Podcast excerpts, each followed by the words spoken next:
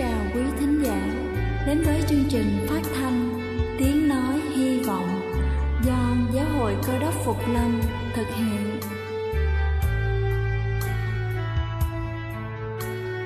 Kính thưa quý vị, Đức Chúa Giêsu trước khi Ngài về trời đã ban cho các môn đệ của Ngài một điều răn mới, đó là họ phải yêu thương nhau như chính tình yêu mà Ngài đã dành cho họ Quả thật vậy, thưa quý vị. Tình yêu thương là một món quà vô giá Mà Chúa đã ban cho nhân loại. Và đó cũng là thông điệp mà chúng tôi muốn gửi đến toàn thể quý vị.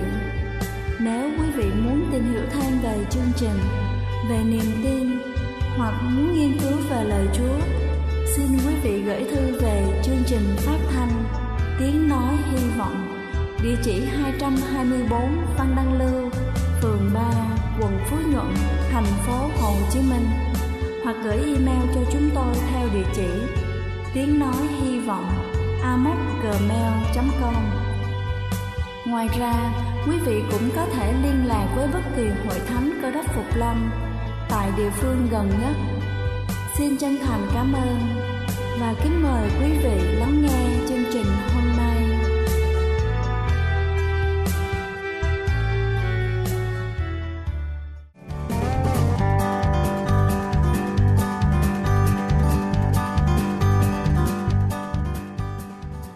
chào quý vị khán giả đang lắng nghe chương trình phát thanh tiếng nói hy vọng. Chúc quý vị luôn thật thoải mái khi lắng nghe chương trình. Kính thưa quý vị, hôm nay chúng ta sẽ cùng nhau lắng nghe câu chuyện có thật về những thư báo truyền đạo. Họ đã gieo tên lành như thế nào và gặt hái được những gì sau đó. Câu chuyện có tựa đề Một hạt giống, một mùa vụ. Cảm thấy bị trống rỗng trong cuộc đời, tôi bắt đầu chuyển từ nhà thờ này đến nhà thờ khác để tìm kiếm sự thật. Thực trùng hợp, tôi đã làm quen với một nhóm nhỏ 6 người cũng đang tìm kiếm. Tôi may mắn gặp một người thanh niên 21 tuổi thành thạo lẽ thật kinh thánh. Đây là lần đầu tiên tôi được nghe các chủ đề như là đền thánh, ứng của Đức Chúa Trời và dấu của con thú. Tôi cảm thấy thật sự thích thú và hạnh phúc khi tìm hiểu những điều này. Tôi bắt đầu đi nhóm ở một hội thánh cơ đốc Phục Lâm. Sau 3 tháng, tôi đã được bắp tem.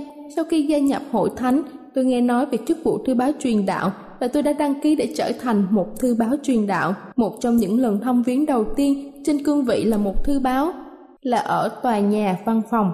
Tại đây, tôi thấy một nhóm phụ nữ cầu nguyện với nhau mỗi ngày trong giờ ăn trưa của họ. Tôi đã có cơ hội để giới thiệu bản thân mình với họ và cùng nhau kết thúc cuộc gặp gỡ ngày hôm ấy bằng lời cầu nguyện. Họ hạnh phúc khi tôi tham gia với họ. Vì họ quan tâm cũng như bị thử thách bởi sách Khải Huyền Hai trong số họ đã mua bài học kinh thánh của tôi và một số đã mua những cuốn sách khác. Những người phụ nữ này càng nghiên cứu thì họ càng cảm thấy được khai sáng. Esther mua hai bộ nghiên cứu kinh thánh, một cho cô, một cho mục sư của cô. Sau ba tuần nghiên cứu, họ đi đến nhận thức về ngày sa bát thực sự, đền thánh và những lẽ thật khác. Sau khi biết được những lẽ thật mới, Esther mua 5 quyển 10 điều răn, hai lần bị gỡ bỏ, làm quà tặng cho năm vị mục sư mà cô biết. Tất cả năm vị mục sư đều đồng ý rằng họ cần phải vâng theo lời Chúa bằng cách giữ ngày sa bát thánh. Một mục sư đã chuyển từ giữ ngày chủ nhật sang giữ ngày sa bát. Những người khác đang lập kế hoạch để thay đổi. Họ hỏi xem, liệu tôi có thể sắp xếp một ngày sa bát để đến giảng dạy trong nhà thờ của họ hay không? Mục đích của họ là để mời cộng đồng đến và nghe sứ điệp ngày cuối cùng của chúng tôi. Giờ đây, chúng tôi đang chuẩn bị cho ngày hôm ấy, khi mục sư của chúng tôi sẽ đến giảng dạy cho người dân ở đó. Chúng tôi dự định phân phát trước những ấn phẩm thích hợp cho cộng đồng. Chúng tôi ca ngợi Đức Chúa Trời vì sự cảm động của Đức Thánh Linh theo cách này. Lẽ thật của Chúa đang có một lượng khán giả lớn dừng lên vì những lời này là trung tính và chân thật. Kính thưa quý vị, trong sách Khải Huyền có chép đoạn 21 câu 5 có chép rằng Đứng ngự trên ngôi phán rằng hãy chép vì những lời này đều trung tính và chân thật. Đây là chương trình phát thanh Tiếng Nói Hy Vọng do Giáo hội Cơ đốc Phục Lâm thực hiện. Nếu quý vị muốn tìm hiểu về chương trình hay muốn nghiên cứu thêm về lời Chúa, xin quý vị gửi thư về chương trình phát thanh Tiếng Nói Hy Vọng Địa chỉ 224 Phan Đăng Lưu Phường 3 quận Phú Nhuận Thành phố Hồ Chí Minh Hoặc gửi email cho chúng tôi theo địa chỉ tiếng nói hy vọng amos@gmail.com. Ngoài ra, quý vị cũng có thể liên lạc với bất kỳ hội thánh cơ đốc Phục Lâm tại địa phương gần nhất. Xin chân thành cảm ơn và kính mời quý vị tiếp tục lắng nghe chương trình hôm nay.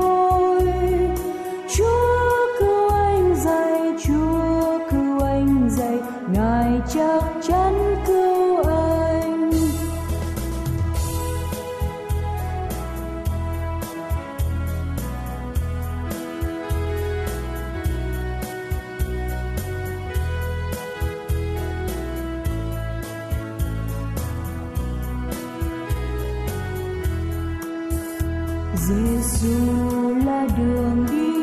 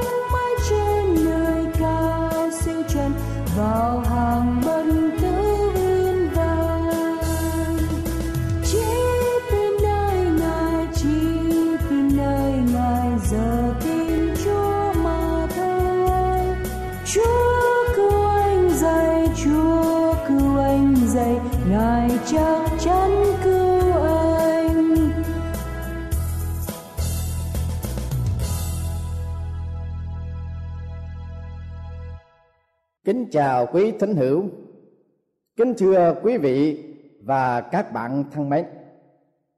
Hôm nay tôi và quý vị chúng ta hãy suy gẫm về đề tài khi chúng ta cảm thấy vô vọng. Ký giả David Osborne rất đổi vui mừng vì ông mới mua được một căn nhà khang trang tại số 58 Gillespie Street, vùng ngoại ô, thành phố Sydney, Úc Đà Lợi. Công việc sửa chữa sắp hoàn tất và còn một tuần lễ nữa là ông sẽ phải dọn ra nhà cũ và dọn vào trong căn nhà mới mua sau giờ làm việc ông lái xe đến nhà mới để kiểm soát lại lần chót vào chiều ngày thứ hai. Bất ngờ, ông đã khám phá một quan cảnh trước mắt mà ông không thể nào tưởng tượng được. Mộng đẹp về căn nhà của ông đã trở thành một cơn ác mộng. Một chiếc xe có cần trục to lớn với một khối chì nặng tròn to tướng phá vỡ cái sở hữu chủ của ông. Các vách tường và sàn nhà phá ra từng mảnh vụn. Hàng ngàn mỹ kim chi phí cho vật liệu sửa chữa, luôn cả giá trị của lò sưởi kiểu xưa, đều biến thành một đống gạch vụn ngổn ngang. Đứng trước sự sụp đổ tai hại đó, ông Frank Water là trưởng bộ chương trình gia cư của thành phố giải thích như sau. Nhà thầu và toán phá vỡ đã được chỉ thị thực hiện công tác tại địa điểm số 58 Leppy Point Road, nhưng họ lại đến 58 Leppy Street. Đó là một sự nhầm lẫn, một sự nhầm lẫn nhỏ nhưng đã gây nên một sự thiệt hại lớn lao to tát. Thưa quý vị, nếu quý vị đặt mình vào cái trường hợp của David Osborne, đứng trước một cái sự sụp đổ về căn nhà của quý vị như là một cái ngọn núi ngổn ngang, quý vị sẽ có một cảm nghĩ như thế nào? Chắc là quý vị sẽ giận dữ. Và quý vị có một cái cảm nghĩ là cái mỏng ước của mình đã tiêu tan trong mây khói. Quý vị có một cái tâm trạng tuyệt vọng.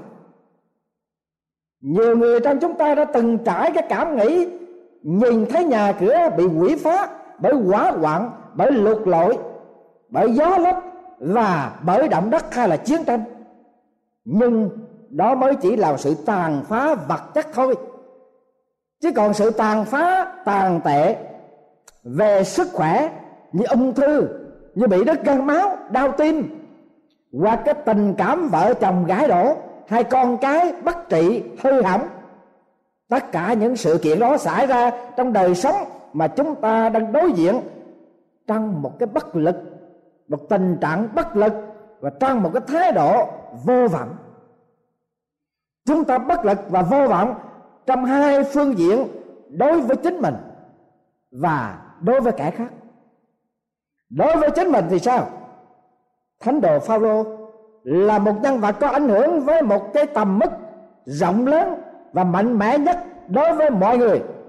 Phaolô can đảm, thông minh, lão luyện về thần học và tâm lý. Là một con người có đức tin tuyệt đối và cởi mở nhưng ông phải bất lực với một nan đề đối với chính cá nhân ông. Và thánh đồ Phaolô đã gọi cái nan đề đó là gì? Là cái giàm sát vào thịt tôi, làm cho tôi đau đớn. Các học giả cho rằng đó là một cái chứng bệnh làm thống khổ cả cái tâm trí lẫn cái thể xác của những người thông sáng nhất. Giàu đó là cái gì đi nữa? Nhưng thưa quý vị, Phaolô đã từng giúp đỡ cho biết bao nhiêu người mà đối với chính mình, ông đành phải bất lực, vô vọng. Giống như quý vị và tôi, chúng ta có những điều đành phải bó tay, không giúp đỡ cho chính mình được. Tôi thường hỏi những người mà tôi gặp gỡ trong các ngành nghề, trong đời sống của mọi người xung quanh chúng ta, có nghề nào mà mình không thể giúp cho chính mình được chăng? Hầu hết những người bạn của tôi hay là những người tôi được hỏi, thì họ cho đó là nghề hớt tóc. Hớt cho cái này, hớt cho cái khác, o bé cái mái tóc cho cái này, cho người khác đẹp đẽ, trông coi. Nhưng mà cho chính mình, tức là người thợ hớt tóc ông ta không thể nào o bé hay là dùng cái tài khéo của mình để mà có thể sửa soạn hớt lấy cái táp của mình. Đó là trong cuộc đời của chúng ta. Thưa quý vị, có những cái chúng ta bất lực đối với chính cá nhân của mình, không giúp đỡ gì cho mình được.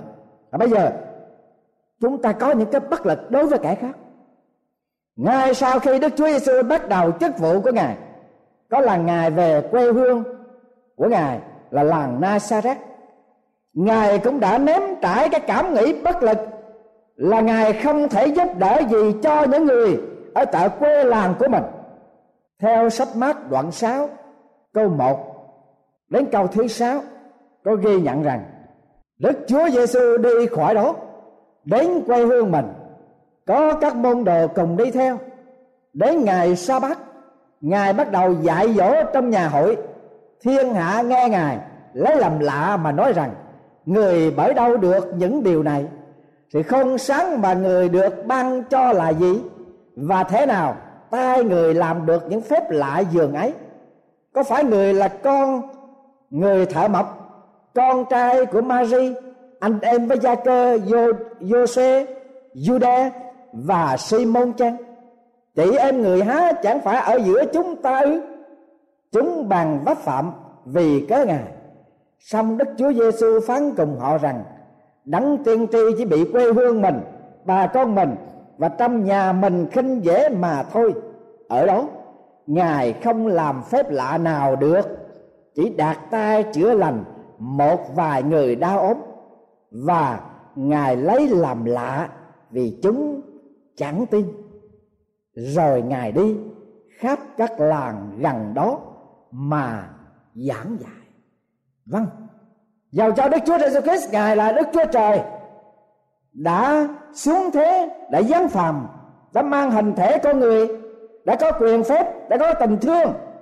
Nhưng thưa quý vị, ngài cũng không thể lấy cái tình thương và quyền phép của ngài để giúp đỡ cho những người ở trong làng ngài được, vì cớ họ không tin ngài.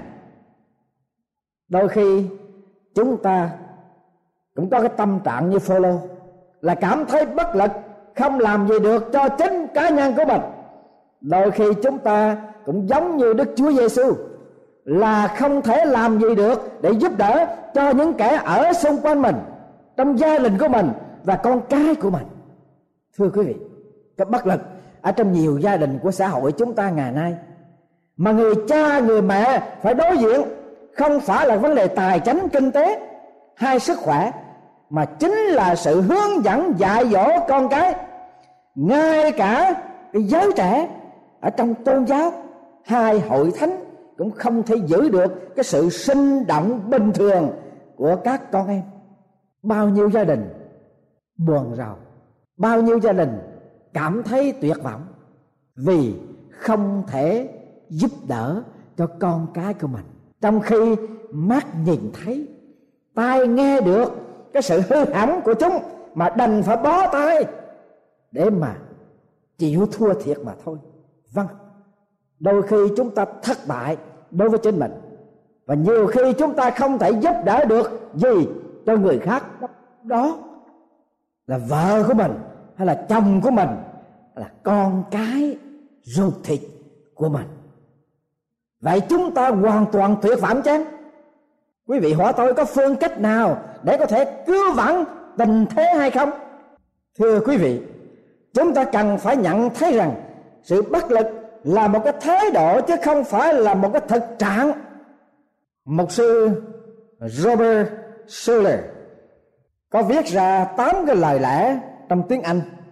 Khi sử dụng những cái lời lẽ này, thì có một cảm giác xác định và nhất quyết nó có thể biến đổi cái thái độ của con người và đời sống của người ấy. Tám cái lời lẽ đó là, I am, I can, I will, I believe. Tôi có thể, tôi sẽ có thể, tôi tin tưởng. Tám cái lời lẽ này là những lời lẽ đầy năng lực nhất trong bất cứ ngôn từ nào của con người. Nó phản ảnh cái sự xác tín tự tin, khả năng đạt tánh ý tưởng và tác động của con người. Những đặc tánh trên đây không thể đứng đơn độc một mình, mà mỗi chữ chỉ là bắt đầu cho một câu. Và mỗi người khi nói hết câu nói, ấy là bày tỏ cái sự xác tín, sự tự tin hay là khả năng, cái tánh tình, cái ý tưởng và tác động của người đó. Ví dụ, quý vị nói, I am a winner tôi là một người chiến thắng thắng cuộc. I am a person of value. Tôi là một con người có giá trị. Hoặc nói, I am a loser. Khi quý vị nói, tôi là người mất mát. Hoặc quý vị nói, I am not good enough. Tôi không có tốt đủ. Bởi cái ngôn từ trong câu nói đó chúng ta phản ảnh ta là ai và điều gì ta sẽ thoát khỏi lối đi trong cuộc đời của chúng ta? Thánh đồ phaolô đã nói như thế nào? Ông có cái giàm trong thân xác của ông mặc dù ông không thể loại trừ cái nan đề thống khổ của chính ông. Nhưng ông đã không để cái nan đề đó đánh bại ông. Sự bất lực là một cái thái độ, chứ không phải là một thực trạng hay là một hoàn cảnh. Khi phi rơ thả lưới suốt đêm, không bắt được một con cá nào cả. Dầu là con cá nhỏ đi nữa, cũng không có một con nào. Nhưng Đức Chúa Giêsu Christ ngài hiện ra. Ngài bảo cùng phi rơ rằng, hãy ra khơi và thả lưới người xuống. Phi rơ có thể thưa với Chúa rằng con đã làm nghề đánh cá suốt cả cuộc đời. Con có kinh nghiệm đầy đủ. Con có từng trải, biết thế nào để có thể đánh cá mà con đã đánh cả đêm rồi không được con nào. Bây giờ thầy bảo con ra khơi để làm chi? Nhưng phi rơ không nói như vậy. Khi chúa phán cùng phi rơ hỏi phi rơ hãy ra khơi, thả lưới. Phi rơ bằng ra khơi thả lưới. Và phi rơ đã được cá nhiều quá chừng, đến nỗi đầy cả thuyền, đầy cả ghe và kêu gọi đồng bạn đến để mà chở tiếp. Chứ nếu không thì ghe sẽ bị chìm vì cá quá nhiều. Như vậy thì ở đây, chúng ta nên nhớ rằng sự bất lực, tuyệt vọng là một cái thái độ chứ không phải là một thực trạng hay là một hoàn cảnh bây giờ điều kế đến, chúng ta cần phải nhận thức rằng trong sự yếu đuối của chúng ta là nơi, là chốn, là lúc mà chúng ta sẽ gặp được sức mạnh của Đức Chúa Trời ban cho. Chúng ta hãy nghe thánh đồ Phaolô nói về chính ông như vậy. Đã ba lần tôi cầu nguyện Chúa cho nó lìa xa tôi. Nhưng Chúa phán rằng ăn điển ta đủ cho ngươi rồi. Vì sức mạnh của ta nên trọn vẹn trong sự yếu đuối. Vậy tôi rất vui lòng khoe mình về sự yếu đuối tôi, hầu cho sức mạnh của đấng Christ ở trong tôi. Vì khi tôi yếu đuối, ấy là lúc tôi mạnh mẽ. Có lẽ Đức Chúa Giêsu đã kết luận trùng hợp như Follow.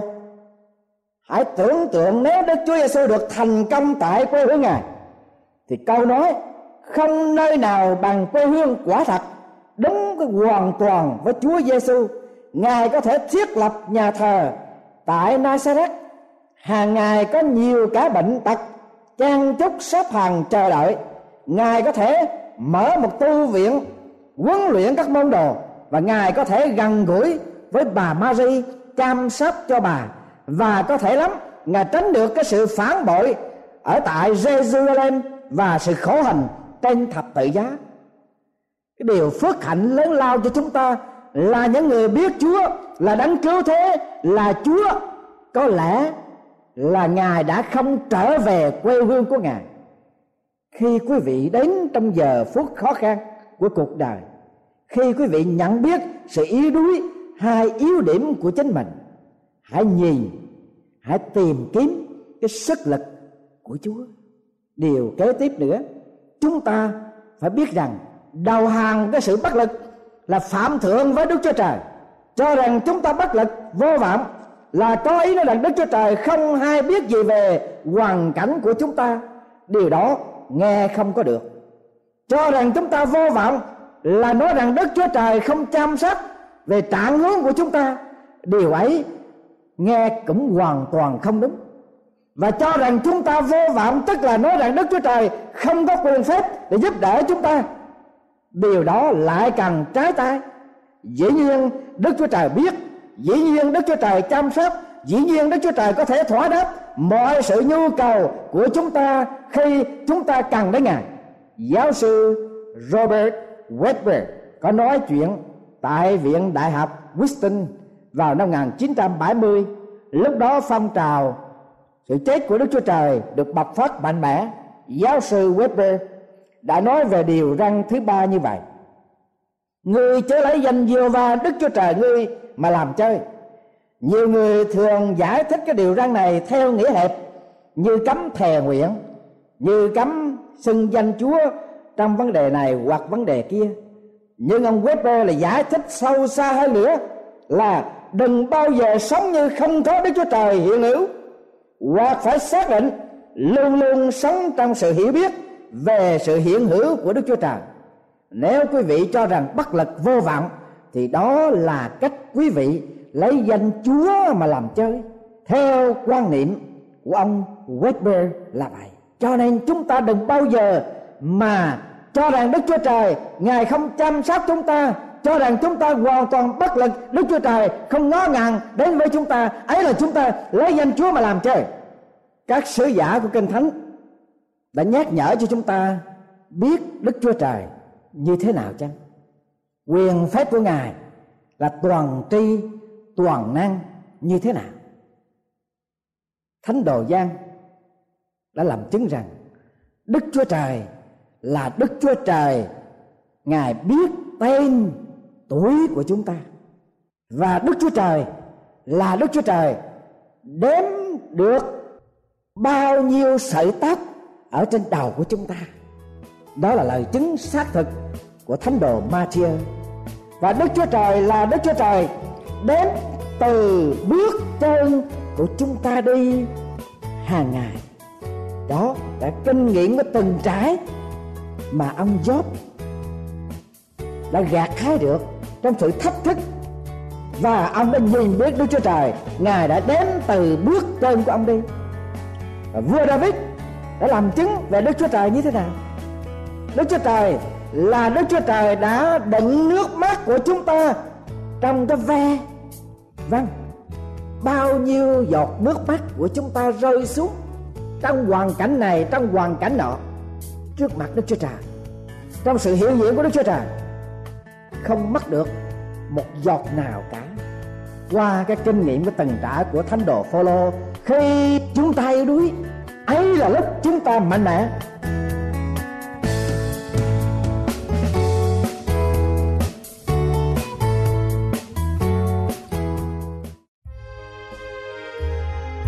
Đây là chương trình phát thanh Tiếng Nói Hy Vọng do Giáo hội Cơ đốc Phục Lâm thực hiện.